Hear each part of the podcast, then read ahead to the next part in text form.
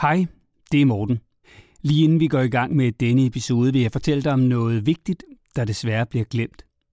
For lige nu haver den værste sult- og tørkekatastrofe i 40 år landene på Afrikas horn, og 2 millioner børn risikerer at dø af sult. Derfor har SOS Børnebyerne lavet podcasten Hvad rager det mig, der fortæller om den glemte katastrofe, og hvad du og jeg kan gøre for at hjælpe. Og en hjælp kan faktisk være bare at tale med vores børn om, hvad der sker på Afrikas horn. Det kan du høre i podcasten, der blandt andre præsenteres af Jussi Adler Olsen, Mille Gore og Lars Brygman.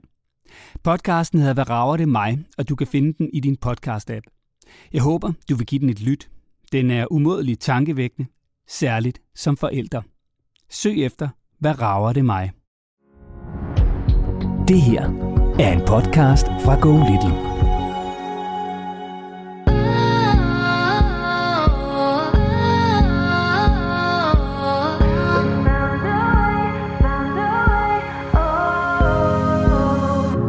udfordringen af de voksne skærmtid, og her i huset især formands skærmtid, øh, og hvordan vi, øh, vi undgår konflikter om det, fordi vi kan måske nok blive enige om, at det ikke er optimalt for familielivet at sidde med telefonen i hånden hele tiden.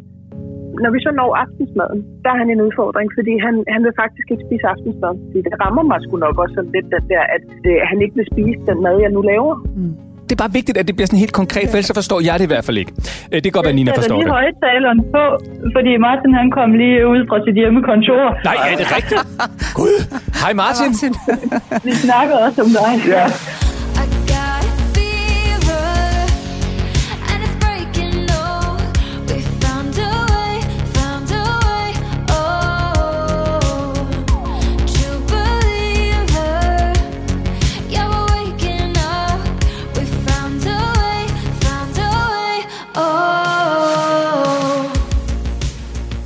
Altså Lola, en ting er at lave podcast sammen med dig og få alle dine gode råd, men noget andet er altså at få din opvartning, når man kommer på besøg hos dig. Som jeg jo igen er, nu hvor vi skal lave episode nummer 4 af Lola og Morten. Kan du ikke lige beskrive, hvad der er på bordet i dag? Jo, der er gulerodsboller, der er noget sirfrø i, og der er noget ost, og det er en af mine favoritoste her, sådan en rød løber, og den er god gammel. Den har stået en måneds tid nu, så den er, som den skal være. Altså det her, det er jo 100% farmor og mormor, der er hjemme bag, der er ost, der er hjemmelavet marmelade, der er ild i pejsen. Altså jeg kan jo ikke ønske mig mere jo. I dag skal vi tale med Mie, og vi skal tale med Nina. Og vi lægger for land med Mie, og hun har et helt klassisk spørgsmål, en klassisk udfordring med sit barn. Den er oppe på top 3. Når jeg bliver spurgt, hvad er lige de ting, folk spørger mest om, har mest opmærksomhed på udfordringer med, så er det blandt andet det her med, at mit barn vil ikke spise, mit barn vil ikke sove, og så en forvirring omkring nedsmeltning. Hvorfor bliver mit barn så vredt, når jeg stiller krav, når vi skal noget osv. Og, og ja, så det ligger, mit spørgsmål ligger i en top 3 med, hvorfor vil mit barn ikke spise det mad, vi serverer. Og der er forhåbentlig gode råd på vej til Mi, og så skal vi tale med Nina, som også har det, som jeg kan fornemme begynder at blive et parforholdsklassisk spørgsmål, og det er måske virkelig også det tankevækkende, nemlig hvilke skærmregler, der gælder for de voksne. Ja, helt klart. Altså, det er simpelthen, når først alt det i ulvetimen er overstået, når man har siddet og spist, og man lige har fået lagt en portion vasketøj sammen og sat i opvaskemaskinen og puttet børnene, så kigger man på hinanden, og lige pludselig, når man føler sig lidt træt, jamen, så er det bare den nemmeste løsning, det mest afslappende, synes rigtig mange parforhold at sætte sig med hver sin skærm. Men man er også frustreret, mens man sidder der, for man er jo ikke sammen. Så på en eller anden måde, så tager den skærm noget af nærværet. Og så har jeg lige fået tykket lidt af munden, Lola, og inden vi går i gang, så synes jeg, der er noget, vi lige skal tale om, før det, som rigtig mange forældre, inklusive mig selv, står i lige nu, som jo er corona, hjemsendelse, hjemmeskoling. Jeg kan bare konstatere fra mig selv af, jeg har to børn, en datter på 8 og en dreng på 11, og de er hjemmeskole, og jeg arbejder hjemme, og det gør Marlene, min hustru også.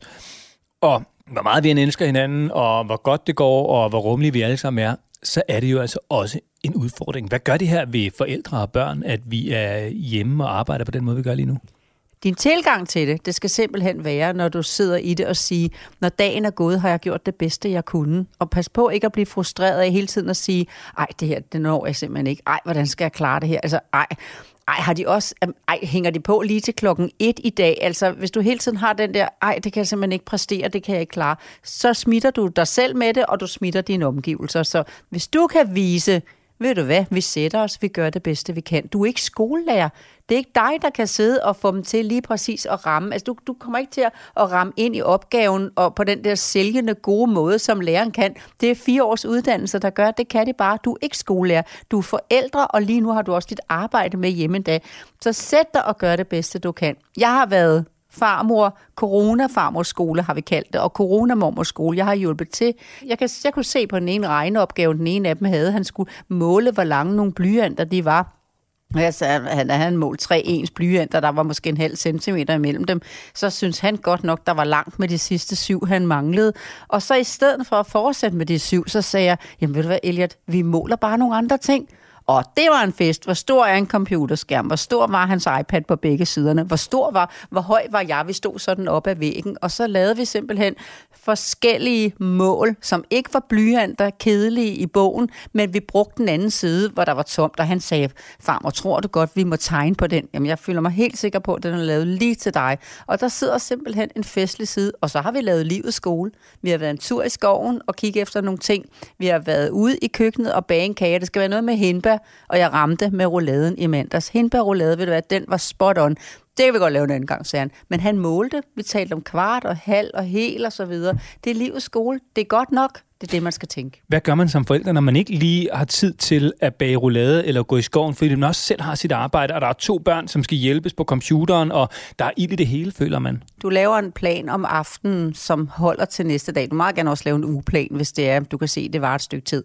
Men ellers laver du aften før, hvordan er det lige, det ser ud i morgen, og så lige gå ind på skolens aula og se, at der ligger nogle meldinger fra skolen, fordi der er rigtig mange af de forældre, som jeg har mødt, de får først lige set det. Pokker, jeg synes ikke, vi er på. Hvad, hvor tid skulle du egentlig lige egentlig møde ind?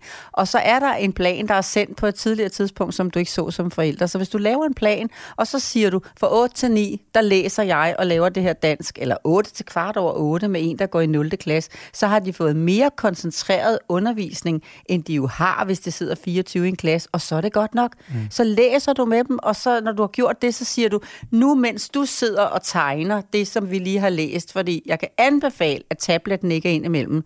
Fordi hvis tabletten er ind imellem i de her åndehuller, hvor du gerne vil arbejde, de er næsten ikke til at hive væk igen, så laver de noget, der ligner en skole. Nu synes jeg for eksempel forleden dag, det var super, det læreren havde sendt. Nu i dag er der en vigtig team, der er kommet ind over, I skal gå ud og bygge en snemand.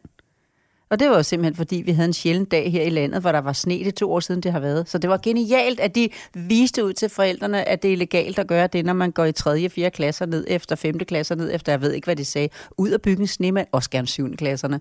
Og så mens de er ude at bygge snemand, så skal du ikke bruge andet en gulerød og to kartofler og en hat og lidt sjov, og så kan du arbejde videre, men du skal lave en plan. Godt, så det handler om, at man for det første bare bliver nødt til at sige, prøv at, det, det bliver ikke lige så godt, som det er, når man har en lærer fuldtid op i skolen. Det er jo klart, og man er ikke selv skolelærer.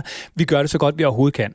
Men det stiller også nogle krav til os som forældre, hvis vi skal have det bedst muligt ud af dagen, både selv, men også for vores børn. Og det handler, som det jo tit gør med dig, Lola, om at man planlægger det. Og der, der må jeg også bare sige, ja, det er jo det, det gør. Altså det handler om, at vi om aftenen, og ikke dagen eller fem minutter før, at de skal logge på, eller måske fem minutter efter, de skulle have været på, at vi lige tjekker intra og aflærer, hvad det ellers alle sammen hedder. Hvad skal der ske i morgen? Og så sørg for, er iPad'en ladt op? Er computeren, øh, er der batteri på computeren? Har de bøgerne med, hvor søn, end de nu øh, skal sidde og lave hjemmeskole? Og sørge for, at alt det ligesom er klar. Og, og så lave nogle åndehuller, der ikke nødvendigvis bliver fyldt ud af en tablet, men ud og løbe en tur, ud og bygge en snemand, tegne en tegning, noget, som ikke indbefatter en skærm. Men som er godt. Det, de laver, det er godt nok. Og så bare lige i forhold til åndehullerne, husk lige også at planlægge dem aftenen før, så du rent faktisk ved, hvad du kan sætte dine børn til i de der tider, hvor der ikke lige er skoler, hvor der ikke lige er opgaver, hvor der er brug for noget andet. Planlæg det aftenen før, så det hele ligesom er klar i et schema, og så er det altså nemmere at komme igennem dagen både for børn og for voksne. Lola, nok corona. Nu skal vi i gang med det, det hele handler om, nemlig to fantastiske forældre og nogle gode råd.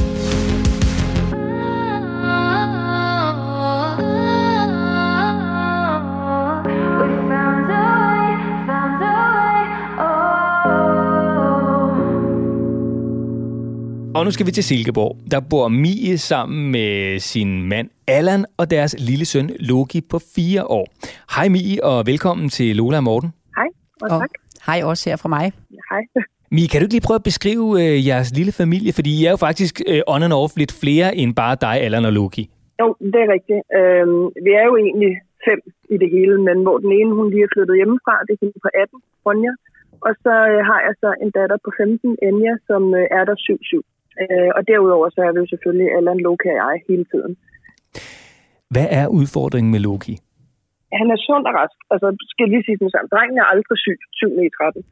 Men øh, vi er, jeg er sgu sådan lidt, øh, jeg kan mærke, at jeg er lidt udfordret på, øh, på hans øh, spisemønster. Øh, man kan sige, at hans øh, morgenmad og frokost, det går fint. Der er ikke noget. Og i børnehaven, der spiser han stort set også, hvad de serverer. Der er stadig nogle ting, som man heller ikke spiser herhjemme, som han ikke spiser der. Men øh, når vi så når aftensmaden, så er han simpelthen, øh, der er han en udfordring, fordi han, han vil faktisk ikke spise aftensmad. Øh, og jeg har aldrig haft problemerne på samme måde med pigerne. De har kunne godt være kredsende, men, men slet ikke i, i, den her, øh, i det her målestof. Han kan godt overtale det, fordi jeg har lidt haft sådan en, øh, sådan en regel med, at man, man skal smage på det, for at kunne sige, at man ikke kan lide det. Så han har, fået, han har smagt på det, og så kan han også i nogle tilfælde, så siger han, mm, det smager godt. Så siger vil du ikke bede om noget mere? Nej, ellers tak, siger han så. så og så går, går vi tilbage til det, som han faktisk allerhelst vil have. Han vil gerne have sin øh, rugbrødsmad med leverpostej og enten remoulade og ristet løg, eller farmors hjemmesyltede rødbeder. Øhm, og man kan sige i bund og grund, jamen det er jo ikke fordi, at det er super usundt, og i det mindste så, så får han der noget ned. Øhm, men, men jeg kan bare mærke, at, at jeg er enormt frustreret over det her med, at jeg ikke kan få ham til at spise lidt mere varieret. Der bliver jeg så måske sådan lidt bekymret for, at, at jeg gør et eller andet forkert. Og på trods af, at han er min tredje, så, så kan man altså godt stadig sådan blive lidt, øh, lidt usikker indimellem, kan jeg mærke, øh, når noget ikke går, som det er gjort med de andre. Lola, det her, det lyder altså som det, jeg vil kalde en klassisk udfordring i rigtig mange børnefamilier. Altså, der er et barn, som ligegyldigt hvad der bliver stillet på bordet, enten ikke vil spise noget, eller kun vil spise det samme. Hvad i alverden stiller mig op? Og jeg sidder her med ivrighed, og hvornår kan jeg få lov til at begynde at give dig nogle gode idéer. Men jeg bliver nødt til at spørge dig om en ting først, og det er simpelthen, øh, ja. hvordan er jeres holdning? Altså, er I fælles om at synes det her, eller ligger der en, når I sidder og spiser, hvis du giver et lille portræt af det i forhold til øh, din partner Allan, eller hans far, ikke? hvordan ser det ud? vi er sådan ret lige i forhold til, at vi synes, det er lidt frustrerende, men eftersom det primært er mig, der laver mad, så er det nok også mest mig, fordi jeg har sådan lidt, jeg vil jo gerne have, at han spiser det, jeg laver. Jeg synes jo, det, det rammer mig sgu nok også sådan lidt den der, at, at øh, han ikke vil spise den mad, jeg nu laver. Mm. Øh, så, men, men, men Allan, altså vi bakker hinanden 100% op i det.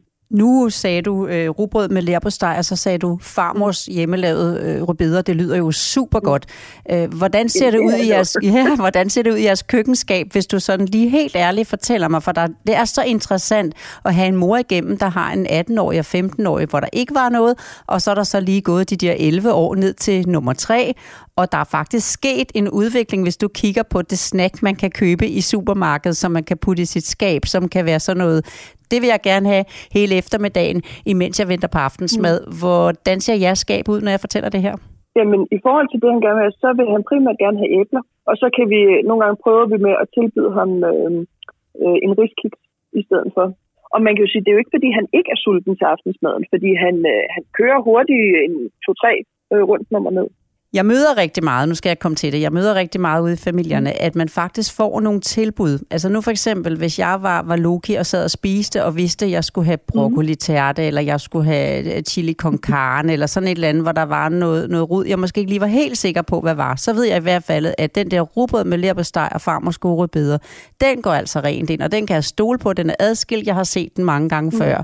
Så hvis han ved, tilbuddet kommer, så vil han jo sidde og sige, det der, det vil jeg ikke have, for jeg ved, hvis jeg ikke vil have det, så kommer der noget, der er bedre. Jeg har mm. faktisk spurgt nogle familier en gang imellem, når de siger til mig, nu er det jo ikke det, du giver, men sådan bare for at lige vise ekstremerne. Mm. Øh, jamen Lola, jeg kan ikke få dem til at spise aftensmad, øh, og jeg synes, de skal have noget, så jeg giver tilbud. Jeg siger ja til en knækbrød med Nutella der, når klokken er 19.30, og jeg køber en god knækbrød med, med nøglehulsmærket på, men så siger jeg jo, jamen hvis man ved, man kan få en Nutella kl. 19.30 på knækbrød, så skulle pokker der sidde og rode med broccoli og chili con carne, når klokken den er 17.30. Så jeg har faktisk et rigtig godt enkelt bud at sige, der er det, der er. Mm. Og det, øh, og det har, vi, har jeg faktisk også haft. Der, der kan jeg så godt mærke, at der er vi så nok en lille smule uenige, øh, Allan og jeg, eller har i hvert fald været. Fordi vi har haft lidt den der, jamen, fordi jeg har også tænkt, jamen så skal han ikke have tilbudt andet, så får han bare det, der nu er. Øhm, fordi et eller andet sted, jamen så spiser han jo bare den der lav på mad, og så, øh, så har han jo ikke lært i gåsøjne noget af det. Øhm, og det skal så sige, at det er jo ikke alt, han ikke... Han vil jo gerne spise for eksempel øh, pasta kødsovs eller lasagne. Øh, sådan noget, eller pizza, hjemmelavet pizza, det spiser han jo gerne. Men, altså, men jeg har også haft tænkt den der, jeg tror måske bare, altså med, at han ikke skal have tilbudt andet. Øhm, men der, der tror jeg, der er Allan, der er han sådan lidt nervøs, for, jamen, så går han jo sulten i seng. Det har jeg jo heller ikke lyst til, at han skal. Men det har jo så været det nemmeste, fordi at ellers så, øh, så er han jo ked af det, når jeg skal putte ham. Fordi han er sulten. Lola, altså hvad skal Mie gøre her? Og Morten kan jeg høre. Jeg taler til to. Kan du høre det, Mie? Og det er faktisk et sted, Morten og jeg, vi har snakket før, fordi det er det der med at have mod til at sige, sådan ser rammen bare ud. Det er rigtig vigtigt. Prøv at kigge sådan uge igennem og lave en madplan, hvor man siger, der skal være mm. en eller anden ting på bordet hver dag, som han godt kan lide. Det skal ikke sådan ja. være pasta, vel? Men for eksempel, hvis du tænker, jamen du ved, han er egentlig god for en, en gulerødstav, eller en, en tomatbåd, eller gurkskiver, eller et eller andet.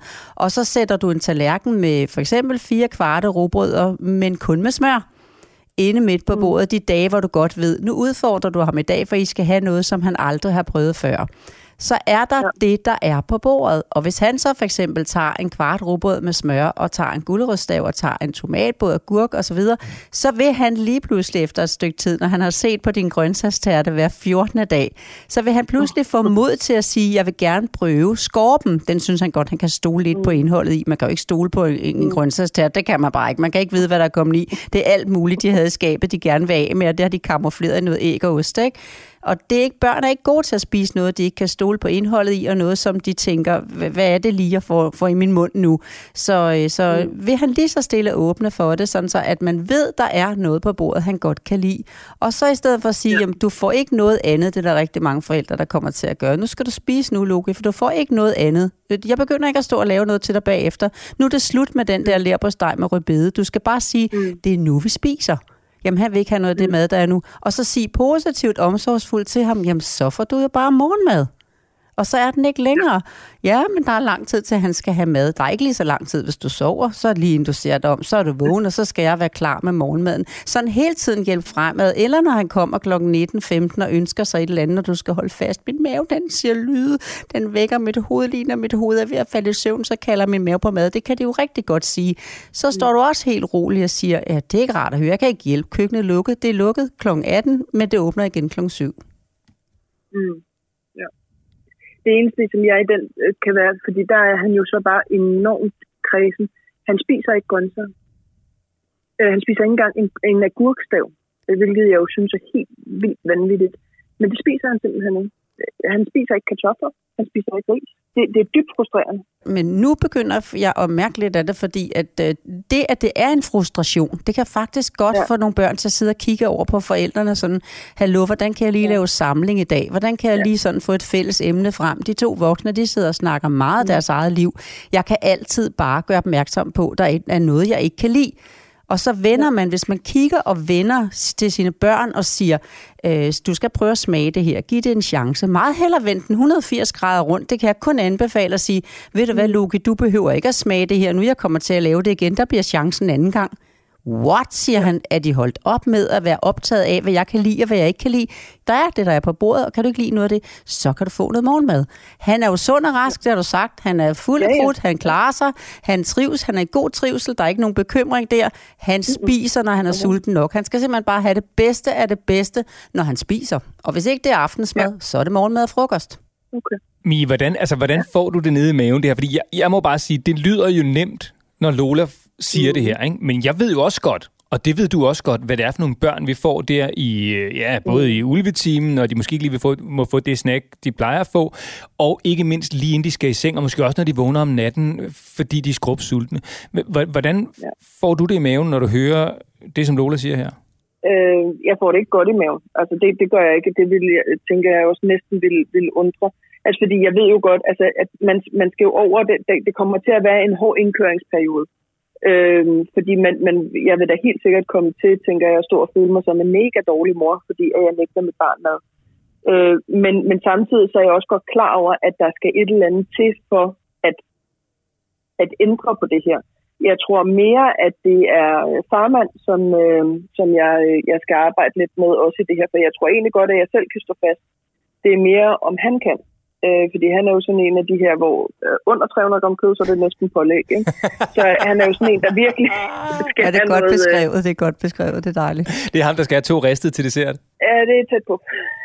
og derfor tror jeg også, at det er ekstra svært for ham at så se, at, og især hans søn ikke øh, måske får mad. Og, og, men, men det, jeg synes er svært, Mi, og, og det, jeg tænker måske også, du har prøvet det en gang imellem, og, så, og det har I jo også gjort med løbestegsmaden, det er indtil, at Loki han bliver hissig nok, eller ked af det nok, eller sulten nok, og så Ja. giver I sig efter.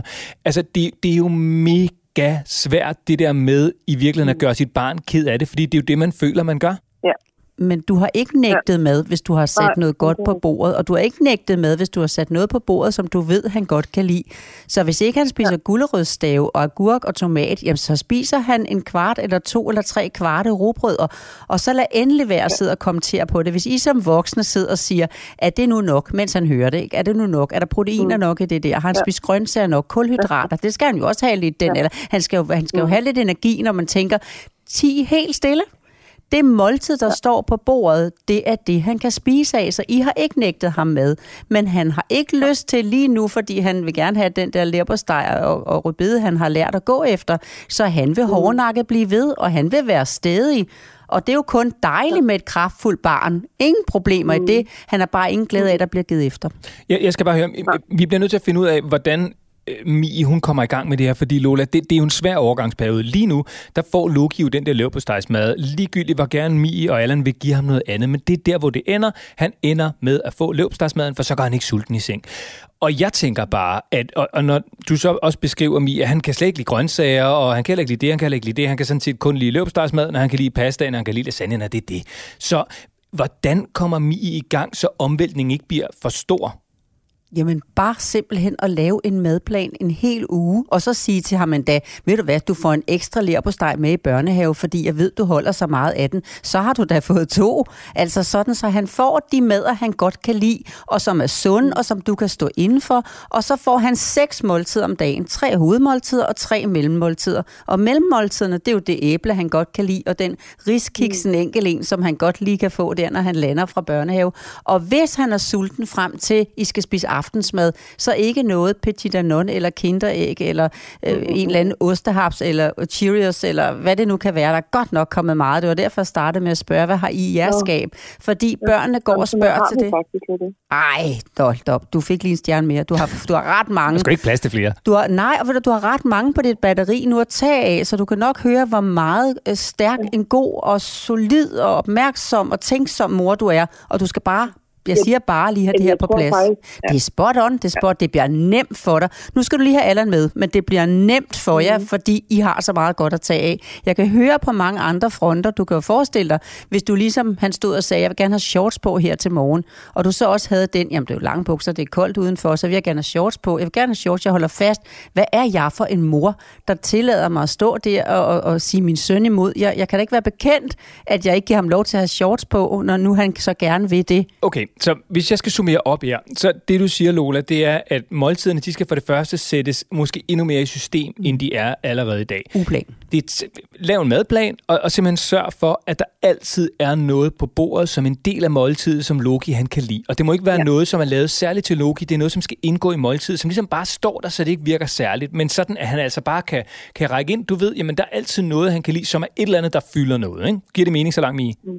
Ja, altså jeg tror, at den der, øh, de der rugbrødsmadder bare med smør, det tror jeg, at fordi at han jo er sådan forholdsvis kredsen, så er de nok meget gode sådan at inkorporere på en eller anden måde. Og du skal virkelig bare tænke dem som en del af måltidet. Og hvis han sidder mm. og siger, der er ikke noget, jeg kan lide, så lad være med at sidde og snakke med ham og begynde at køre ind med ind i hamsterhjulet, som han kender så godt. Han ved jo godt, hvordan han skal ja. hive jer ind i det her konflikthamsterhjul, ved at snakke mm. om lær på med rødbeder hele tiden. Ej, Lukke, vi kan ikke hver gang. Nej, jeg kan ikke stå og lave mad for dig. Nej, nu må du give. Nej, du, må, du kan ikke vide det før. Er helt stille, når han siger, der er ikke noget på bordet. Jeg har lyst til, der er ikke noget, jeg kan lide. Så kig omsorgsfuldt på ham og sige, nå ja, sådan nogle dage kan man jo blive ramt af. Men Mi, så det, det rigtig svære, det kommer jo så, når du og Allan så skal holde fast, fordi det skal I. I bliver nødt til så, når I starter, og sige, der er det, der er. Øh, og jeg skal bare lige høre, Lola, altså, skal man sige til Loki, at når i dag sker der noget andet, eller hvordan, hvordan starter man før? Altså i aften, vi, vi starter jo i aften, Mi, kan vi godt sige det? Jo, jo. Det er godt. Så, så, så, så, så hvad gør Mi rent lavpræsk i aften, når de sætter sig ved bordet, og Loki siger, jeg vil have min løbestadsmad? Det vigtigste er, at du har talt med Allan om, øh, Mi, at øh, jamen, ved du hvad, fra nu af, der lader vi være med at snakke en hel masse. Vi sætter bare det her på, og vi skal bare sikre, vi to indbyrdes, at der er noget, han kan lide. Og så skal vi aftale, at uanset hvad han siger, så skal vi ikke gå med i hamsterhjulet, vi skal ikke snakke. Og så behøver I ikke inddrage ham i det, for det er god, sund mad, kan jeg høre, at du bevidst laver hver dag, som du sundhedsmæssigt kan stå inden for. At han lige skal åbne sluserne lige så stille, jamen det skal han jo bare have hjælp til i sit eget tempo, og så kommer det. Ved du hvad, det er et af de her spørgsmål, som jeg møder allermest ude i marken, at folk sådan løber igennem et byggemarked, sådan, Lola, jeg har bare noget, jeg gerne vil sige til dig, det der med den mad, og vi havde haft problemer med det i et halvandet år, og så sagde du sådan her, Mi, som jeg har sagt til dig i dag, og ved du hvad, så var det slut. Han vil stridt lidt i nogle dage, en lille uge, og lige pludselig, så er I forbi. Mi, giver det mening? Det er rigtig godt. Det giver helt vildt god mening. Altså, så længe de der rugbrødsmadder, kan man sige, de der med smør på, at øh, de der smørmadder, at de kan, at de kan stå der, øh, så skal han nok få noget ned. Fordi et eller andet sted, så får han jo også op af stolene, kan man sige, ved at de skal op og lave noget andet mad til ham. Det giver enormt meget uro også omkring maden hvor man kan sige, hvis man så har lavet de der øh, fire smørmadder, så har vi roen omkring bordet. Du er ansat, du er ansat. Jeg ved ikke, det er så jeg, godt. jeg, jeg, jeg, hvis du kunne høre rigtig godt efter, så kunne du høre, der var sådan en kuglepind, der rastede. Det var fordi, Ja. yeah. Lone sad med, med hånden over hovedet og bare sagde, ja, ja, Sådan ja. sad jeg. Det er så godt. Ja. Det er så godt. Nå, prøv at høre. Mi, du har svaret på det hele selv, og bare husk nu at holde fast. Det tager, øh, ja, det kan tage nogle dage, det kan tage en uge, hvor han er umulig, bliver sur, ked af det, alt muligt andet. Og så vil han heller ikke spise øh, alt på bordet i næste uge eller næste uge igen. Det kommer lige så langsomt, men han skal nok få noget at spise, og hvis jeg holder fast, så skal han nok lære det. Og så tror jeg, Mi, ved du, hvad, vi har sådan en madplans-app, der hedder Mambeno, og ved du hvad, jeg skal sørge for, at du får øh, lige nogle måneder gratis, så I hvert fald kan, kan komme i gang med at og sådan planlægge ekstra meget øh, måltid hjemme hos jer, så I lige får lidt ekstra øh, hjælp til det, ikke? Tusind tak for det. Og så, så håber jeg bare, at du kunne bruge rådene, Mi. Det kunne jeg helt Det sikkert. kunne jeg og nogle gange, høre. så er det også bare, jamen, nogle gange er det bare det der med, at man, skal, altså, man er kørt fast. Altså, skal man bare lige have et spark i den rigtige retning, øh, om man så må sige. Og det er det, som Lola er så fænomenalt dygtig til. Jeg vil bare sige, øh, altså vi har faktisk gjort det der med maden, og en gang imellem kommer vi ja til at give efter. Men ved du hvad, vores unger, de ved godt nu, nej, der er ikke appelsinjugut eller noget som helst andet med i måltid. Der er det, der er på bordet. Det er det, du må spise. Ja. Og hvis ikke du kan lide det, jamen, så er der mad igen i morgen. Og bare sige, altså, jeg er ked af at sige det, øh, det er jeg ikke, men jeg kan bare sige, det virker. Ja. Jamen, øh, det tror jeg også, at øh, det tror, jeg tror på det. Det er godt. Jamen, øh, Mi, held og lykke med det. Få Allan med på det, og så skal du bare se, du om et øh, par uger og måske en måneds tid, du så er Logi nærmest alt andet. Det holder jeg da op på. Ha' det godt. Og jeg synes simpelthen, det, du sagde, du ønskede dig et spark. Jeg synes, det var godt nok nemt at give dig. Altså, jeg synes ikke engang, vi sparkede. Jeg synes, du sagde det selv. Mi, held og lykke med det, og vi glæder os til at tale med dig igen, og have det rigtig dejligt. Ja, ha' det godt. Jo, tak. Og lige måde. Hej. Tak. Hej, hej.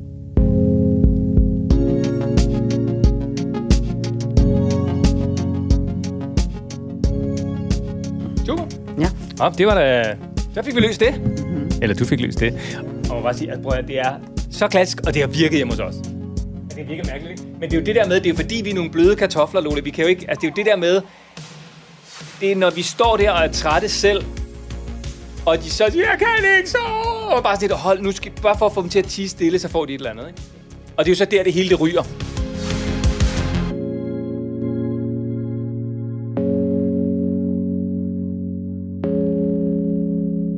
Og Lola, nu skal vi til Lystrup, tæt på Aarhus. Der bor Nina sammen med sin datter Alma på knap 6 år og sin mand, der hedder Martin. Hej Nina. Hej Morten og Lola. Ja, hej herfra også. Hej så. Hej. Jeg kan sige, Nina, sådan bare lige for at, øh, at foregribe dit, øh, dit spørgsmål, Lane, jeg kan sige, at du er absolut ikke alene. Havde du det på fornemmelsen, inden øh, ja, vi ringede til dig? Ja, det havde jeg godt, for jeg har også talt med nogle af mine veninder om det, og kan høre, at det er ikke kun os, der har den her udfordring. Nina, hvad er, hvad er udfordringen? Hvad er dit spørgsmål? Jamen, mit spørgsmål er, at øh, jeg har læst i nogle af Lolas bøger, at hun anbefaler højst en time skærmtid til børn. Og det synes jeg, øh, det går fint med at praktisere det i forhold til vores datter, men øh, udfordringen er de voksne skærmtid, og her i huset især formands skærmtid, øh, og hvordan vi, øh, vi undgår konflikter om det, fordi vi kan måske nok blive enige om, at det ikke er optimalt for familielivet at sidde med telefonen i hånden hele tiden. Men alligevel så bliver det rigtig tit mig, der lige skal minde om det. Og det giver tit konflikter i vores parforhold. Øh, så, så spørgsmålet er, er både, øh, altså, hvad, om, om der er nogle anbefalinger øh, til de voksne skærmforbrug, øh, og så primært, hvordan taler vi om det, uden at det bliver så konfliktfyldt. Ja, og så jeg bliver også smadret nysgerrig. Jeg skal lige starte med at spørge, hvordan siger du det? Altså, jeg, jeg, jeg skal lige sådan bare have et lille billede af, når nu at, øh, at, at øh, din partner sidder med, med skærm, og du tænker, det var ikke det, han skulle lige nu. Hvordan får du sagt det? Ja, men det kommer helt an på øh, mit overskud på dagen. Øh, hvis det går sød. godt, så, så... Hvis det går godt, så siger jeg til ham, øh, gå lige vente med det til Alma sover i aften. Øh, og hvis det bare lige er en dag, hvor overskuddet ikke er så stort, så bliver det måske bare, tag nu den telefon væk. Mm, ja, men så skal jeg da i hvert fald starte med at rose dig og sige, at du er i hvert fald så ikke en af de kvinder, der bruger indirekte kommunikation, fordi når man har sagt det rigtig mange gange, bliver lidt træt af det, så kan det godt være sådan lidt indirekte, ikke? Altså, øh, når jeg, nu har jeg jo prøvet at sige det her mange gange, men der er jo ikke nogen, der har hørt mig. Øh, hvad siger han så hen fra sin plads, ikke? Fordi han ikke ja, helt det ved for... jeg, det fatter han ikke en brik af. Nina, jeg skal bare lige høre, altså, øh, problemet er altså, at Martin han sidder og kigger for meget på telefonen, øh, øh, sådan i løbet løbet af dagen. Eller computeren for den sags skyld. Skærm. Øh, ja. Og det kan så både være telefon og det kan være computer. Øh, og så siger du det til ham, og så, så ved du godt, lyder det som om, at, at du måske ikke siger det altid på den mest hensigtsmæssige måde, så opstår der nogle konflikter. Hvordan reagerer Martin? Ja, og i virkeligheden vil jeg jo helst være fri for at skulle sige det. Og, og hvordan reagerer han så, når du siger det med måske lidt mindre overskud, end du burde? Jamen, øh, så reagerer han måske, øh, altså det er ikke sådan, at han, han svarer grimt igen, men øh, altså det skaber bare så lidt dårlig stemning. Øh, fordi at, at han er enig i det, og så øh, siger han, nå ja, jamen det skulle han også. Men altså, hvis jeg først har fået sagt det på en sur måde, så er stemningen jo lidt ude der. Nå, hvor er det, altså, hvor er det bare... Øh, jeg sidder bare her og tænker, ej, altså alle de gode mennesker her nu ude i marken, som jo alle sammen godt på tanke ved, hvad der skal til, men hvor handlingen bare driller rigtig, rigtig meget. Må jeg starte med hensyn til barnet? Du starter med at spørge øh, den der time om dagen, ikke? Det er nemlig lige præcis det, jeg har skrevet, og jeg har jo egentlig ikke noget mod al teknikken på den måde, at jamen, øh, det er jo ikke teknikken som sådan, men det er det, at den stjæler barndommen. Det, det der udfordringen er, at du skal som menneske have noget tid til overs hver dag, hvor du, hvor du restituerer, hvor du har åndehuller, hvor du har stille tid og sidder og sorterer de indtryk, du har fået. Det skal Alma jo have en chance for hver dag. Så hun, øh, når hun så skal til at gå i skole have en dag fra, fra cirka 8 til, til 12, 30, 13, hvad hun nu kommer til, så skal der jo hjem, og så skal man jo sortere det, man har oplevet, og så skal man jo bagefter sidde en tid med en skærm, og så skal man igen være sig selv et stykke tid, og måske en sportsting. Så det er simpelthen den mange manglende tid til at restituere, hvis ikke man sætter tid på. Hun kigger jo på det, I gør om et år eller to eller tre, så er I jo model for, at hun kan udvide det. Så det er jo derfor, det er super også at tage fat på den voksne del, som du gør nu. Ikke? Hvis du nu tænker, om et halvt år vil I gerne være et sted, hvor I har fået en god vane omkring det her. Hvor tror du så, I er? Altså, jeg synes, at en god vane vil være, at, at de ting, som, som ikke er vigtige, øh, at, at det venter til Alma at komme i seng, øh, fordi at jeg synes, at, at du siger det der med, at det stjæler øh, noget af barndommen, hvis barnet har for meget skærm. Det stjæler også øh, noget af samværet mellem barn og voksen, hvis den voksne sidder i det der. Og voksen-voksen øh, også jo, ikke? Og voksen-voksen ja. også mellem ham og dig, ja. Ja, Øh, jeg skal bare lige, jeg skal først og fremmest lige huske Lola på, øh, Nina, det er fordi Lola har boller i ovnen her. Vi sidder jo hjemme i, øh, i Lolas øh, stue, og, øh, og Lola, måske skulle lige tjekke til bollerne, fordi jeg havde lovet at huske Lola på, at, øh, at de ikke måtte brænde på. Så jeg kan lige, imens nu går Lola lige over øh, til ovnen. Øh, nå, nej, så kan jeg lige summere op. Så, så, så Nina, det, det jeg hører dig sige, det er, Altså det, det, du mener ligesom er udfordringen, det er, at øh, Martin han kigger ret meget på skærm, og nu kommer bollerne. Ej, hvor ser det gå ud, og de er selvfølgelig hjemmebagte. Oh, overskuds bedstemor. Øh, nå, øh, hvad hedder det, Nina? Så, så Martin han kigger for meget på skærm, og det, det er egentlig mest af alt den tid, hvor at jeres datter Alma, hun er vågen, du synes, det er et problem, fordi du mener, at den tid, han kigger på skærm, den går så fra jeres sådan, øh, familiesamvær. Hvordan reagerer ja. Alma på det, hvis hun reagerer? Jamen, hun kan også godt finde på nogle gange at, at sige, at han skal lægge sin telefon væk, for eksempel. Men, men jeg oplever også meget, øh, at hun spørger mig om ting, farmand siger et eller andet, og, øh, og hun forstår det ikke helt, eller hun vil gerne have det gentaget. Og så spørger hun mig, og det er faktisk rigtig svært, synes jeg, at snakke med ham om, fordi at, at han kan godt selv se, at det ikke er hensigtsmæssigt, og så føler han sig meget angrebet. Ja. Og nu skal jeg øh, altså finde, fordi nu har jeg prøvet at bore lidt sådan for at finde en vinkel, fordi at der er rigtig mange, der snakker om det her. Jeg tænker på, jamen er der så en eller anden ny vinkel, en anden måde, som, som I har at se på, men I er altså fuldstændig øh, det samme sted som mange af de andre familier, jeg, har, jeg møder, som, som har den her skærm eller det her fravær som en stor ekstra udfordring i dag, og hvor mange kvinder måske hurtigere ser det end, end mange mænd. Og jeg, et eller andet kan jeg i hvert fald sige, hvis der er nogle mænd, der lytter med til vores snak nu, at den der barndom sammen med sit barn, man har altså kun et skud i bøssen, så kunsten er jo at få sagt det til sin partner på en måde, på en, på en, på en rar, kærlig måde. Og jeg har altså kun én vej til det faktisk, øh, Nina. Det er jo, at du holder boldene på din egen banehalvdel, at du fortæller, hvordan du godt kunne tænke dig, det skulle være, og du faktisk også forbereder ham, det er et rigtig godt trick, forbereder ham på hans egen reaktion, altså nu kommer der en af de her enerverende fra mig, du ved godt Martin, som vi har haft øh, mange gange før, og jeg er bare simpelthen så irriteret på mig selv over, at jeg skal blive ved med at sige det, og jeg er sådan også lidt ærgerlig over, at vores øh, forhold bliver ved med at have det her imellem os, og jeg ved ikke, hvad jeg kunne gøre anderledes, men jeg vil meget gerne ønske mig en forandring, altså jeg kunne godt tænke mig, at det ikke var noget, vi skulle blive ved med at tage op, at det bare kunne blive en vane, der var bedre, og vejen til ja. en vane, øh, Nina, den går simpelthen bare ved, at der er nødt til at blive lavet en, en, en struktur. Så jeg ved ikke, om du kunne forestille dig at sidde sammen med Martin en aften, søndag aften, I har puttet Alma, og så laver I et stykke papir, og så siger I til jer, vi har denne her tid sammen, når vi kommer hjem. Martin, hvad synes du så, du vil prioritere som det allervigtigste? Altså, og så har jeg faktisk aldrig nogensinde mødt en far, der siger, jamen det er min skærm. Det har jeg ikke. Nej. Han siger jo så, i, i, når I sidder og taler om det, øh, jamen det er jo dig, det er jo Alma, det er jo vores fællesskab og så videre. Ja, sådan har jeg det også. Altså så det der med endelig ikke at gå tilbage, vel Nina, det der med kvinder, vi er ret gode til at gå tilbage, ikke? Ja, det kan jeg jo ikke lige få øje på, når jeg kigger 14 dage tilbage, at det er det, du prioriterer. Altså er det ikke bare noget, du sidder og siger til mig nu, fordi jeg har fået et stykke papir og et forslag fra Lola, ikke? Du skal virkelig ja. gå fremad og tro på det, fordi han er bare så klar til, at du angriber ham, fordi det har han jo hørt før, ikke? Og så når I sidder og laver den der liste og siger, at vi bliver jo nødt til at lægge noget mad ind i det også. Ja, det skal vi jo. Vi er også nødt til at lægge en portion vesttøj ind, fordi ellers så kan dagen ikke hænge sammen, hvis ikke vi har det med ja, den er jo også nødvendig. Ikke? Og så er det lige så stille, I får bygget op, hvad er vigtigst, og så kommer så den skærm som noget af det, der kommer længere på den her, altså længere nede på listen eller op ad trappen. Det må du selv om, hvad vej du går, ikke? Ja. Og så sige til hinanden, øh, hvor meget tid plejer vi cirka at, at bruge til maden? Tjek.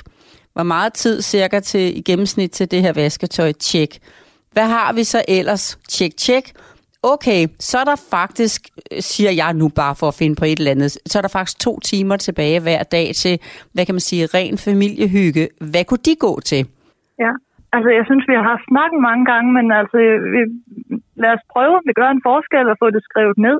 Okay, men, men jeg tror bare, hvis jeg, må, hvis jeg lige må, må, må, må sige noget, ikke? det er bare som mand, ikke? Altså jeg ved jo ikke noget som helst om noget, det er jo bare Lola, der sidder med alle guldkornene. Nu prøver jeg bare ligesom at sætte mig i Martins sted, for jeg ved godt, hvis du kom til mig og sagde det der, du sagde, åh, læg nu den skærm væk, eller skal vi nu, eller et eller andet, eller skulle vi nu ikke være sammen med Alma igen, så tror jeg, at man går sådan lidt som mand i forsvarsposition, fordi man ved jo godt, den er gal.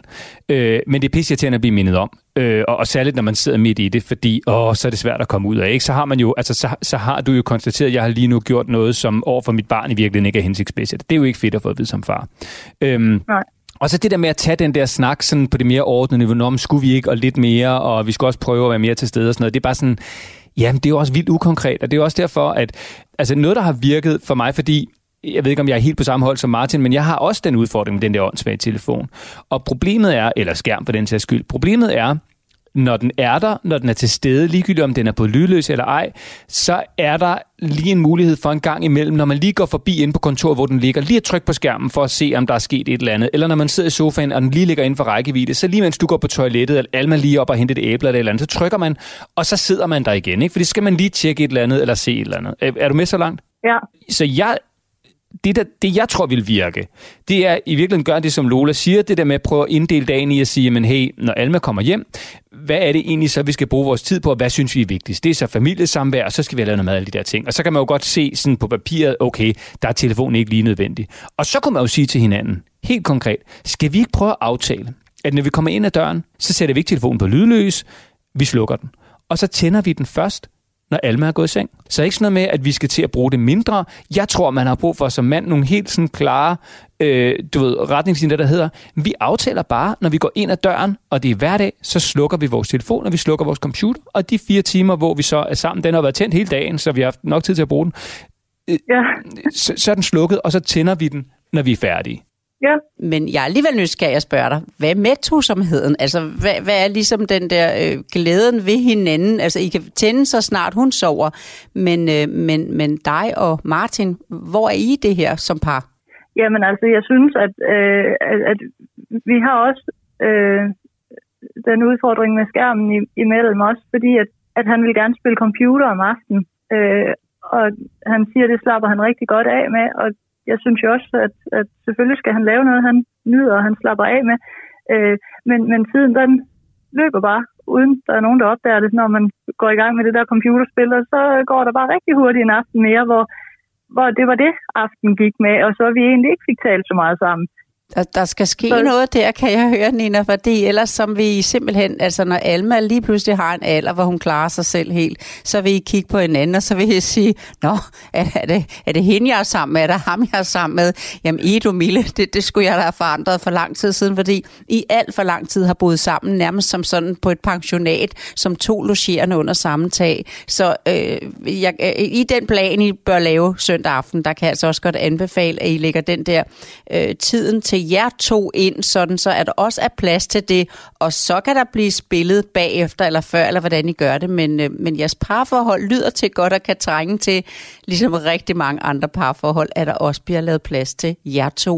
Også familielivet, ja. men også jer to. Hvordan lyder det? Ja, Jamen, det er jeg helt enig i.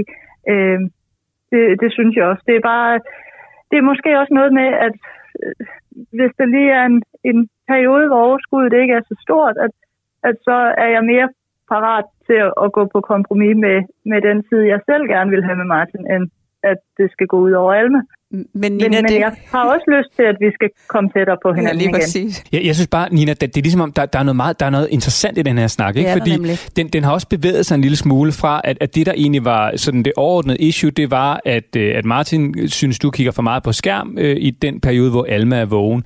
Men måske i virkeligheden er det noget, som måske også lidt sådan hvad skal man sige, strækker sig længere ud, også ind i jeres forhold i forhold til det med, hvordan er I egentlig sammen, og, og har I egentlig overskud til at, at være sammen? Og sådan jeg er jo hverken psykolog eller familierådgiver eller noget som helst andet, det er jo Lola, der klarer den del. Men, men jeg synes bare, det, det, det lyder som noget, øh, der måske på en eller anden måde også skal gøres noget ved. Altså jeg tænker, Nina, nu det her med, når Martin kommer træt hjem fra job og sådan noget, husker du også at spørge ham for eksempel? Fordi det lyder lidt som, for mig lyder det som om, at, at, at alt, hvad der er galt, det, det er over ved Martin, ikke? Øh, og, og, nej, det er ikke retfærdigt. Ja, nej, men det, siger, jeg siger bare, det lyder sådan, jeg er mand. Jeg siger bare, det er sådan, jeg hører det. Fordi... Jamen, det tror jeg også, det er sådan, Martin hører det, og det, det, og det kan jeg da godt forstå, at det lyder sådan. Øh, og det er jeg også ked af, at det lyder sådan, fordi selvfølgelig er det ikke det. Altså, det er jo bare... Øh, det er jo bare lige en udfordring her, som jeg synes handler om, men, Røg, om Martin. Men, Nina, der er der også ting, der, der øh, kører øh, skævt, fordi at at jeg gør nogle uhensigtsmæssige ting. Og, og, og jeg bebrejder dig ingenting. Øh, og jeg skal bare lige sige igen, jeg giver ikke råd her. Det er Lola, der gør det. Og Lola sidder og, og på pinde nu. Hun vil, hun ja. vil ind og sige et eller andet. Og det skal nok komme til det, Lola. Jeg, jeg tager bare Martins parti, og jeg siger bare, jeg prøver bare at forklare, hvorfor jeg tror, det måske også kan ende sådan lidt, åh, øh, eller man måske bare er nede i den der skærm. Fordi jeg tænker, Nina, husker du, så skal vi nok tage dig bagefter, det, skal, det kan Lola så gøre. Men husker du, når Martin kommer ind ad døren for eksempel og siger, ej skat, du ser træt ud. Hvad har du brug for i aften? Hvad har du lyst til?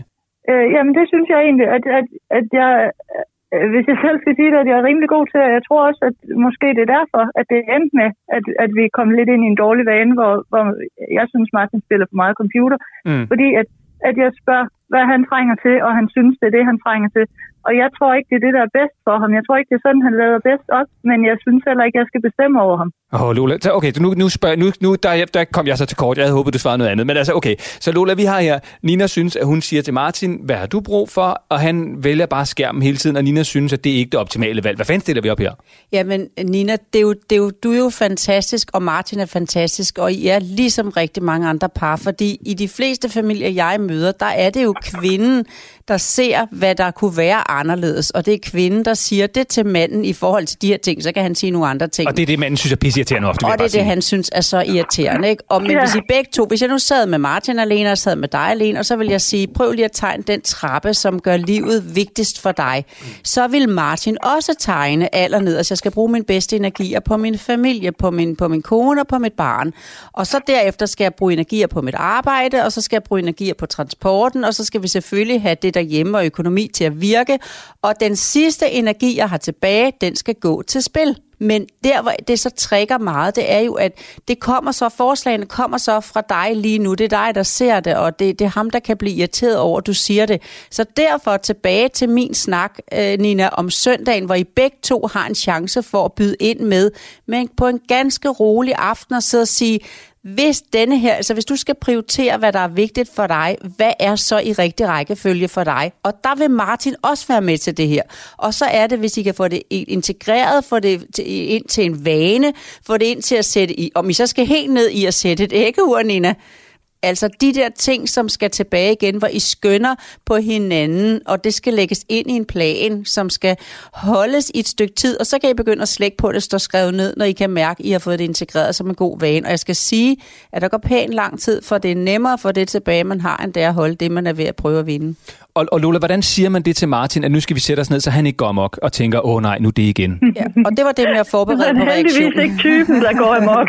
Åh, oh, nej, nej, men du ved, jeg tænker, må, må ikke godt, at han bare kunne tænke ind i hovedet, åh, skal vi nu til det pis igen? Altså, jeg vil ja. bare spille computer. Havde jeg vi havde det lige så hyggeligt. Skal ja. vi nu til den igen? Det sådan, det kan være en standard. Men det var derfor, Morten, jeg på et tidspunkt var inde på det her med at holde det på egen banehalvdel og forberede på reaktionen jeg ved godt, jeg kommer ja. med denne her igen. Altså, nu skal vi til at have den her snak, og jeg ved godt, jeg har gjort det mange gange, og jeg vil bare gerne, at vi får det på en måde, så vi kan stoppe med at behøve at snakke om det på den her vis. Ikke? Men jeg synes, at vi skulle tage at tage den her snak. Jeg har et forslag her, og jeg ved godt, du kan blive irriteret ved tanken om, at vi også skal skrive det ned, men mm. i mit håb om, at vi kan komme hinanden nærmere i noget, og ikke skal gentage og gentage og gentage, så håber jeg, at vi med det her kan være konstruktiv og få ryddet op og komme fremad igen. Godt, så så det du siger til, til Martin, det er, nu, nu prøver jeg lige så, så at oversætte det til mandesprog, det er, prøv at skat, jeg vil dig helt vildt gerne, og jeg vil gerne have meget mere af dig. Jeg synes, du er verdens dejligste mand, og nogle gange så synes jeg lidt, vi forsvinder fra hinanden. Så jeg vil helt vildt gerne være endnu mere sammen med dig, og jeg vil også gerne, at vi er endnu mere sammen som familie. Og Nina, jeg kigger over på den sødeste Nina lige nu i udgave af Morten. Det skal du vide, han gør det ret godt. godt. Så, jamen, det, er bare, det er bare vigtigt, at det bliver sådan helt konkret, for ellers så forstår jeg det i hvert fald ikke. Øh, det kan godt være, Nina forstår det. Jeg lige på, fordi Martin han kom lige ud fra sit hjemmekontor. Nej, er det rigtigt? Gud. Hej Martin. Hej, Martin. Vi snakker også om dig. Ja. Ej, hold nu kæft. Ved, nu, nu bliver jeg helt... Nina, den her samtale, det er det, det, er det vildeste epos. Øh, ved Martin, at du har ringet? Eller vi ligesom snakker sammen nu? Ja. Op, op. ja. Det er ingen hemmelighed. Jeg tror, han er indforstået. Okay, okay. Men hvad, så, så vil jeg gerne sige, uh, Nina, må jeg så ikke lige, må jeg ikke lige låne Martin? Du... Jo da. Det er godt. Hej Martin. Hej. Hej, og, øh, og, og, og tak fordi, at øh, vi lige må tale med dig. Og jeg blev helt svedt, da du, at du lige pludselig var hjemme og sådan noget. Jeg, jeg, fordi jeg, havde nemlig, jeg skulle nemlig spørge Nina på et tidspunkt, ved Martin godt, at du ved, vi snakker om det her, og, og, og sådan, men, men, og så var du der lige pludselig. Det var perfekt. ja, det var det altså.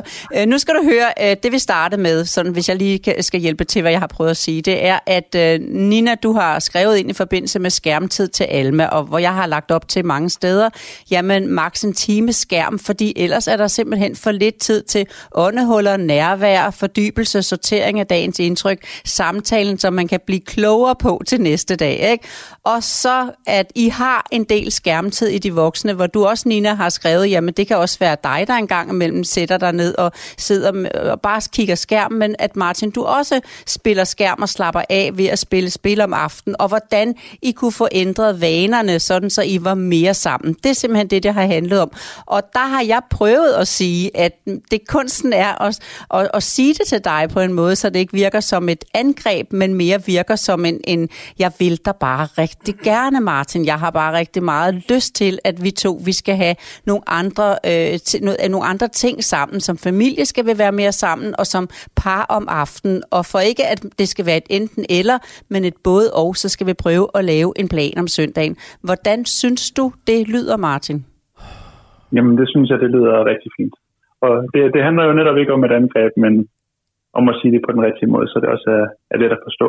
Jeg, jeg stopper lige her et øjeblik, Martin, fordi det, det, det, ja. det er bare fordi, jeg, vi bliver nødt til lige som, som mænd her at være sammen. Øh, og det er ikke fordi, det er også ja. mod kvinderne, det er bare fordi, jeg føler, jeg forstår dig. Øh, øhm, fordi jeg, ja. ved, jeg ved godt, hvor du er. Og, og af en eller anden grund, så er vi mænd bare, nu bliver jeg jo også meget, øh, hvad hedder det, generaliserende, men vi, vi er jo mere sådan teknikinteresserede computer og, og, og spillere og alt sådan noget mere end kvinder. Det, det gør vi bare, tror jeg, sådan over en bred kamp. Martin, må, må jeg ikke lige prøve at høre, ved du godt, og så kan jeg bare sige, fordi det gør jeg godt, jeg ved godt, at jeg bruger for meget skærm. Også øh, når mine børn for eksempel er vågne, og det skides, det er også mega hårdt at sige, sådan noget, men det ved jeg godt. Ved du det godt? Ja, det, ja, det gør jeg. Det gør jeg. Og, og, det, det er jeg opmærksom på. Og hvorfor, hvorfor ender du der? Jamen, det er nok noget med noget alene tid, noget med noget vane, og også noget afslappning, og så kan man godt måske komme til at ligesom falde derhen, selvom det måske ikke altid var hensigtsmæssigt. Mm. Og, og, og, og hvordan har du det så, når, øh, når Nina så gør dig opmærksom på, at hey, nu bruger du skærm igen, hvor vi burde være sammen som familie. Når du får det at vide, hvordan får du det så? Jamen, så kan, det, så kan jeg, det kan jeg egentlig godt se. Øhm, og så er det jo sådan en, en god balance mellem, har jeg brug for alene tid, prøver ikke at være for egoistisk, øh, og så også tage højde for, for de andre. Ikke? Og det skal faktisk færre siges, at, at øh, Nina sagde, at du var faktisk rigtig god til at høre det, når det var, det blev sagt. Altså, mm. du, du kunne godt høre det, men det, hun skulle arbejde med, det var måden at sige det på. Så nu skal det bare være, hvordan I finder vanen, den, den nye vane sammen, hvor der er plads til det, man gerne vil individuelt, men der skal også være plads til det, den anden har behov for og ønsker for i forhold til fællesskabet. Så, så Martin, det, det vi jo ligesom skal finde ud af, det er, hvordan kommer vi så ligesom Hvordan kommer vi videre? Ikke? Øhm, Lola har talt om, at I skulle lave den her sådan, øh, søndagsøvelse. Hvis jeg bare lige prøver at, at starte den ud med dig, fordi den skal du og, og Nina selvfølgelig lave selv. Men hvis bare skal se sådan overordnet set, når du, du kommer træt hjem fra dit nye arbejde, eller når du kommer hjem fra arbejde, når I alle sammen er sammen på en hverdag, I kommer ind ad døren, I er sammen, Alma, dig og Nina. Hvad er det allervigtigste for dig i den periode, hvor Alma er vågen? Jamen, det er jo, det er jo klart, at noget samvær er høre, hvordan hendes dag har været, og høre, hvordan Ninas dag har været, og vi kan være sammen i et øjeblik, hvor det er os tre sammen, der, der er det vigtige. Mm. Og, og, og, og hvor lang tid er den periode fra, at I kommer ind ad døren, I alle sammen er sammen, til Alma er gået i seng? Hvor mange timer er der der? Jamen, hvad er der der? Jamen, fra klokken 4 til klokken halv 8 eller sådan noget. Det er kun det er 3,5 timer, Martin, ud af 24? Ja, så det er ikke sådan vildt meget. Det er ikke super meget, vel? Så de 3,5 timer ud af 24 timer, det er der, du, og nu, og nu må du ikke tage det her som et angreb, fordi jeg kan sætte mig i stedet for dit navn. Jeg kan sige, det er der, jeg har muligheden for at være sammen med vores børn og vores familie. Ikke? Ja. Kan, kan du ikke godt se, Martin, at det er jo fuldkommen hjernedødt, at vi sidder og glor på vores skærm i de 3,5 timer ud af 24 timer, hvor vi faktisk har mulighed for at være sammen med vores barn? Jo, det giver jo, det giver jo, det giver jo selvfølgelig giver det mening. Det gør det. Så, så det, det, det, jeg synes, at jeg kigger virkelig sådan ind, at jeg bebrejder dig ikke noget, fordi jeg, jeg øh, altså som jeg siger, jeg er øh, et eller andet sted, øh, nok samme sted. Øhm, så det er bare for at sige, et af ans, det at blive forældre, det der med, at jamen, så har vi brug for øh, alenetid, og vi har brug for, det er ikke så meget derfor, jeg gør det. Det er bare fordi, jeg, jeg føler ikke, at jeg kan lægge den væk. Men, men med det ansvar at blive forældre, der følger sgu, at så må man stramme ballerne i de tre og en halv time, og, og så må man blive træt bagefter. Altså, kan du følge mig? At, at, at, der, der, må du bare ikke, der skal du sgu bare ikke have alenetid. Den alenetid må du ligge på et andet tidspunkt end de tre og en halv time. Nu kan, nu, kan, ja. nu kan Morten lyde ligesom Nina. Kan du høre det? Nej, jeg siger det til mig selv også. Jeg prøver at sige det til mig selv også. Ja, men det, der er så vigtigt, når man er familievejleder, Morten, det er simpelthen at få folk, uh, give dem lov til selv at bestemme, fordi jeg kan se for mig, hvis I sidder tre en halv time, og du kigger og har spurgt, og du, som du sagde, meget sødt Martin, uh, spurgt Alma, uh, når jeg så har spurgt hende, uh, hvad, hvordan er din dag gået, og vi lige har været sammen et øjeblik, så og så sker der ikke så meget mere, vel, fordi hvad skal så resten af tiden gå til? Og hvis den er bygget kunstigt op, altså så er det bare det der med, at um, hvad skal jeg sidde med perlebladerne om? Det kan jeg også foreslå hende, eller skal vi sidde med noget Lego? Det kan jeg også foreslå hende. Men det der med, at den tid, hvor I integrerer hverdagen, når man kommer ind ad døren, som den nu kan se ud over hos jer, i, i, i jeres øh, lille matrikel der, mm, hvad kunne du forestille dig, øh, Martin, du skulle være sammen med Alma og Nina om, som, som kunne vinde over den tablet, sådan så du tænker, hvor kan jeg glæde mig til at komme hjem og lægge den væk, fordi jeg skal hjem og lave noget virkelig vigtigt sammen med min familie, fordi det skal altså lægges ind først for, at, du kan, at det kan vinde over tabletten. Jamen, øh, det er jo egentlig ikke så vigtigt, hvad det er. Det er vigtigt, at bare vi laver noget sammen. Det kan være, at vi skal sætte os ned og tegne en tegning sammen, eller læse en historie. Wow. En wow. Ja. Hvordan lyder det så, hvis jeg udvider de 3,5 timer, og så efter Alma er blevet puttet, rolig, rolig, rolig, rolig.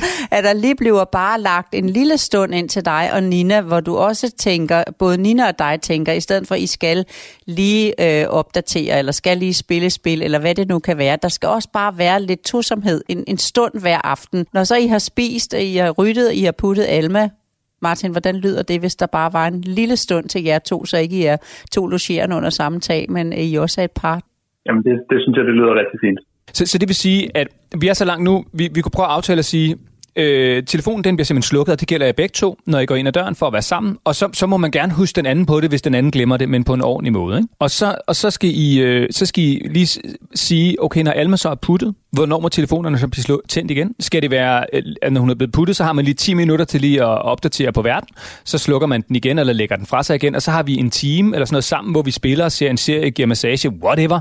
Øh, altså, jeg tror, det er vigtigt det med at, at schemalægge det.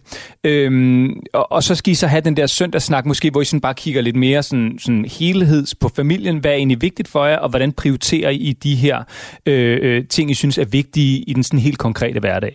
Og så bare lige det sidste spørgsmål, for nu skal vi simpelthen også til at ringe af, fordi ellers så, øh, hvad hedder det, lever alt tør for strøm her. Øh, Martin, må jeg bare lige høre, hvad spiller du egentlig på computeren?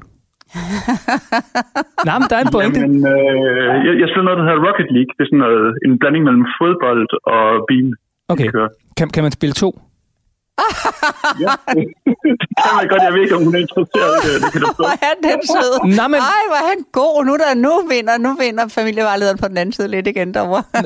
men prøv at høre, Martin. Jeg, det, det, jeg mener det faktisk, fordi... Ved, ved du hvad? Altså, det der med, det handler jo også lidt om, og, og det er ikke fordi, at, at hver eneste gang, du skal spille, så skal, din, så skal uh, Nina absolut, uh, hvad hedder det, sidde ved siden af overhovedet ikke. Men jeg tænker bare, en, en god måde kunne også være at sige, hvis nu I for eksempel aftaler i løbet af ugen, at I har den her måske times uh, sådan, uh, fællestid, uh, når I lige har tjekket telefonerne efter Alma, hun er puttet, sig en team, hvor I skal være sammen og lave noget sammen. Ikke?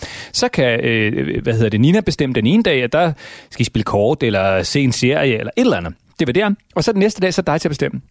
Og så kunne du jo godt bestemme, Martin, og sige, prøv at høre, skat. Jeg vil vildt gerne have, at vi spiller computer sammen. Det skulle være sjovt. Og jeg ved godt, du, du, du er lidt tåbelig til det, og du kan ikke finde ud af det. Og så det spil. Men du, og så, Nina, du har noget i vente. og, og, så spiller vi om et eller andet. Øh, ja. eller noget. Hvad, hvad tænker du om det, Martin?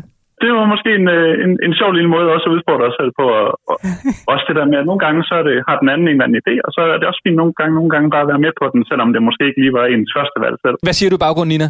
Øh, jamen, det vil jeg da godt prøve. Det er overhovedet ikke noget, der interesserer mig, men jeg vil gerne gøre det, fordi at, at det er spændende for Martin.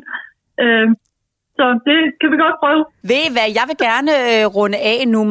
Du, Morten, du plejer lige at samle op, men jeg vil gerne runde af og sige til jer, I er altså et skønt par. Altså, I er simpelthen repræsentanter for masser af dem, jeg sidder og taler med, og I er så skønne, fordi I virkelig har fået, og, vi har fået lov at se, hvad det er, I har at se til.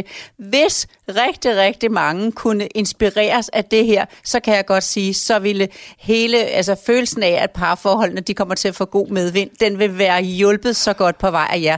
Altså det vil jeg simpelthen bare sige jer tak for. Tusind tak for jeres øh, skønne måde at vise os, hvad der rører sig i rigtig mange par. Selv tak. Ja, tusind tak når vi er færdige her, giv en ordentlig kram og et kæmpe kys, og så skal I bare vide, at den eneste betaling, man skal give for at øh, blive konsulteret af Lola her, øh, og med mig rantende på sidelinjen, det er, at vi jo følger op om et par uger, ikke? og så skal vi høre, hvordan det er gået. Ja. Jamen, det er så fint. Sammen med jer begge to. Det ville være rigtig dejligt, sådan så at vi kan få en følelse af, at I var så meget med nu, og det ville være dejligt, at vi kunne arrangere det om 14 dage, at I kunne være med på, på lyden på røret, i røret begge to, ikke? Ja, det kan vi godt. Det er godt. Prøv her. Vi, øh, vi ringer af, og så øh, glæder vi os til at, øh, at, at tale med jer igen. Så prøv her. Tusind, tusind tak, fordi vi øh, må tale med jer. Tak, fordi du kom ud fra arbejdsværelset, og tak, fordi du gav ham plads, Nina. Det var, det var mega sejt. Kan I have det rigtig godt begge to? Husk nu kysset, og pas på hinanden og Alma, ikke? Ja, tak for det. Ja, ha' det Hej. godt. Hej, hej. Hej.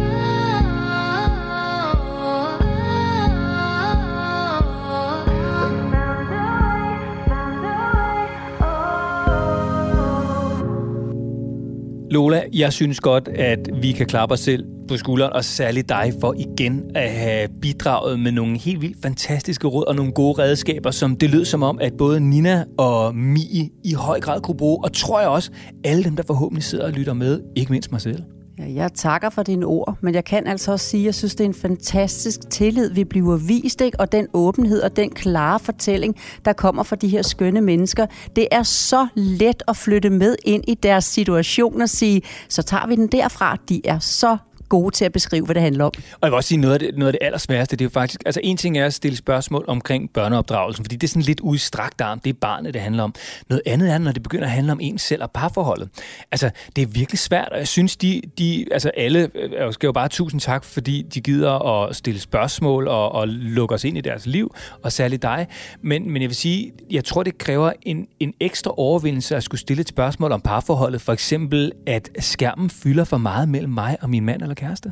Ja, også fordi, at netop det her med parforholdet, altså vi er kommet langt i forhold til at fortælle, jeg synes ikke, det er let at få mit barn til at spise mad. Jeg synes, jeg har svært ved at få mit barn til at sove, men jeg kan godt mærke ude i marken stadigvæk, når det handler om, jeg synes, at det knirker i mit parforhold, fordi vi ikke Altså, vi har ikke det imellem os, som jeg godt kunne tænke, vi havde, og der har vi i hvert fald mere skærm, end jeg har lyst til, vi skal have, som nu vi hører det, ikke? Men det, jeg kan jeg synes, det er fantastisk, at de fortæller det, og jeg håber så meget, at det her også kan være med til, når man sidder og taler i mødergrupper, som man lige, du ved, har født barn, og man sidder 6-8 kvinder sammen, og det ikke kun handler om lakseruller, og, og, og hvor godt det kører, og mine strækmærker på maven er totalt væk, fordi jeg har fundet nogle vildt gode øvelser på nettet, som har totalt hjulpet, og ah, alt det der. Morten, det skal handle om, hvor svært det er at få gnisten ind i parforholdet igen, efter man har fået børn. Og jeg synes bestemt, at den der teknik, den øh, giver en øget udfordring. Og hvis du har et spørgsmål om parforholdet, hvis du også kan bide hovedet af al skam og sige, jeg har virkelig brug for et godt råd, så kan du altså få det. Det er helt aldeles gratis. Du skal bare sende en mail til Lola og Morten, snabelaggolittle.dk. Så kan du få gode råd og vejledning og inspiration af, ja, Danmarks bedste familievejleder, som så sidder over for mig, nemlig Lola. Og du kan også stille spørgsmål om børn, ligesom altså Mie havde gjort med lille Loki, som altså ikke ville spise noget som helst andet end løbestejsmaden og rødbederne fra farmor. Og det er altså Lola og Morten, snabelag, golittle.dk. Og hvis du har lyst, så må du meget gerne abonnere på podcasten i din podcast-app, og du må også rigtig gerne anmelde den, hvis du synes, at du får noget ud af det, som, øh, som du hører. Så giv den det antal stjerner, du synes, den fortjener, og måske en lille kommentar med på vejen, så bliver både vi glade, øh, men den bliver også spredt ud ekstra meget til andre forældre. Så øh, tusind tak, fordi du lytter, og så er det jo bare at sige, at der går en uge, så er der endnu en episode af Lola og Morten klar i din podcast-app. Så Lola, skal vi ikke bare sige, at øh, vi ses igen? Vi ses igen.